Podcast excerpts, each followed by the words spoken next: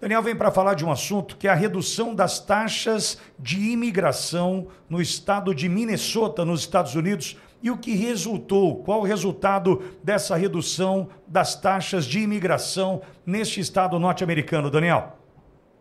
Vitória, é, não é só Minnesota, a gente tem vários outros é, estados que estão na mesma situação, né? Esse, no caso aí, Minnesota é onde a gente tem visto mais reclamação por parte do governo estadual. É, muitas pessoas migravam para lá, principalmente imigrantes, para trabalhar em, em, trabalhos sazonais, né? muito utilizando o visto H ou algum outro visto sazonal. É, e essas pessoas não estão indo mais para lá. E não é que elas não estão indo porque elas não querem ir mais para lá. Elas não estão indo mais para lá porque houve sim uma, uma, uma, uma superlotação da quantidade de vistos que devem ser processados pelos consulados. E em muitos desses vistos, as pessoas estão nos países de origem, não necessariamente só Brasil. Né? E os consulados não, não processaram porque não deu tempo. E os vistos H, especificamente, eles só podem ser, só podem ser protocolados e solicitados duas vezes por ano, em abril e em outubro. Então, quem não protocolou nessa época não consegue mais, e quem não for analisado antes é, da, da, do, da sazonalidade, do período sazonal, não interessa mais para as pessoas que estão ali precisando dessas, desses trabalhadores. E outros estados também tiveram o mesmo problema. E o que juntou a essa situação que tornou ainda mais crítico é que são estados é, que, que, que as populações costumam ser pequenas. São estados que muitas vezes são mais agrícolas, são é, pessoas que muitas vezes é, estão acostumadas com o frio extremo que acontece lá no inverno, são culturas um pouco mais restritas, áreas pouco é, desenvolvidas. Então não é todo mundo que quer se mudar para lá, muito menos o, o, o, americano, né, o nato, ou quem já está legalmente dentro do país, não quer ir para lá e acaba, obviamente, tendo aí esse imenso prejuízo na questão é, populacional e acaba se refletindo na questão econômica. Agora, quando a gente fala desse reflexo na questão econômica, a gente fala daquele preenchimento, daquelas vagas de emprego que o norte-americano já não olha com, o mesmo, com a mesma atenção, com o mesmo carinho. E elas hoje encontram-se abertas, trazendo problema para essa grande engrenagem, né, Daniel? Mais do que isso, Pitoli, nós temos aí sim até é, 2018, 2017, nós tínhamos sim uma grande diferenciação entre as vagas que os americanos não queriam trabalhar, que eram geralmente aqueles postos mais, mais baixos, né? É, principalmente na questão aí das lavouras, manutenção de casas, de telhados, é, salários mais baixos. O americano não queria fazer esse trabalho e continua não querendo.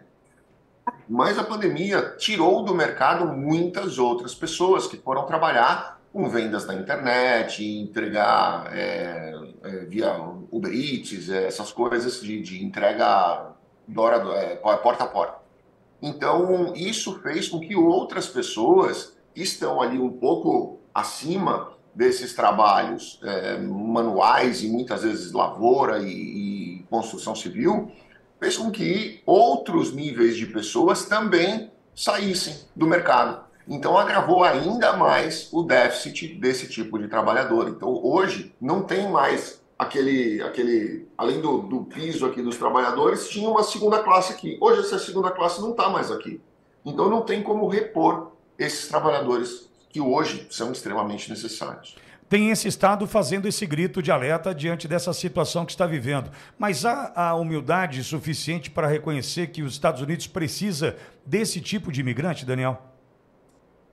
Vitória, eu participei de um congresso há duas semanas atrás aqui e esse foi um debate muito, muito, muito, muito bacana para as pessoas até entenderem. Sim, os Estados Unidos precisa desse tipo de imigrante, com certeza absoluta, porque senão ele, o, o povo local não vai querer trabalhar, não vai conseguir dar conta do, do mercado. Mas nós temos uma outra questão, né? Quando você traz imigrantes em grande quantidade, e, e isso historicamente já é o que acontece nos Estados Unidos, é, você acaba trazendo também de fora essa cultura, é, os costumes, a culinária, a, o comportamento dessas pessoas e você acaba mudando o costume interno do país. Então você não pode abrir a porta para muitas pessoas entrarem ao mesmo tempo, sem dar tempo que aqueles outros que entraram antes se adaptem à cultura para que não haja um grande conflito de cultura e um grande conflito de, de trabalhos e, e uma série de outros problemas dentro de um país, porque senão você quebra o país de vez. Então, existe aí uma questão social e uma questão econômica elas, elas se conflitam e você precisa ter um limite no meio delas. Esse foi o, o principal motivo desse congresso. Muitos painéis foram apresentados ali nesse sentido e quando você sai dali, você, você pode ser o mais a favor e o mais consciente de imigração possível. Você vai enxergar que Poxa, é, você está saindo do seu país, você sairia do Brasil, que é um excelente país, eu amo o Brasil. É, eu saí do Brasil porque eu estava insatisfeito com política, com economia, estava de saco cheio desse tipo de coisa. Imagina eu chegar num outro país onde eu me mudei justamente por causa desses problemas e começar a abrir as portas para que esses problemas passem a contaminar também aqui. Esse é o grande problema social que a gente vê nessa questão de imigração. Em poucas palavras, esse é, é cobrir um santo e descobrir o outro, né, Daniel? É isso aí. É exatamente isso. É exatamente isso. É, e, e, na questão da economia, a gente sabe a importância disso para os Estados Unidos, né, num, num, país que teve problemas com a inflação, por exemplo, ano passado, né, teve que se reposicionar de, né, nesse momento de pandemia, vendo a China crescer como está crescendo, as ameaças que vêm também de fora nesse sentido, né, no que tange a economia, e as questões sociais ah, mostrando essa fragilidade, porque além disso e por trás destas questões sociais que você muito bem abordou, Daniel, tem a criminalidade, por exemplo, tem outras situações que mostram a fragilidade, né? É. E se você for olhar hoje, é, existe um mapeamento, eles apresentaram esse mapeamento, inclusive nesse congresso. Se você for olhar alguns, alguns estados, né, por exemplo, Flórida, se você chegar na Flórida, é muito mais fácil você encontrar, principalmente Orlando. Se você chegar em Orlando, eu duvido que você passe um dia inteiro em Orlando sem ouvir alguém falando português ou espanhol. Eu duvido, duvido. E a língua principal do, do, do país é o inglês. Agora imagina você, um americano nato, tá? Você nasceu nos Estados Unidos, você cresceu nos Estados Unidos e você é gerente de uma loja. E o cliente da loja já entra falando com você em português. E não é uma língua que você fala, e você está no seu país. Isso é um desconforto. Né? Isso é, um, é uma, uma afronta à, à soberania daquele país e até o, a, as tradições daquele país.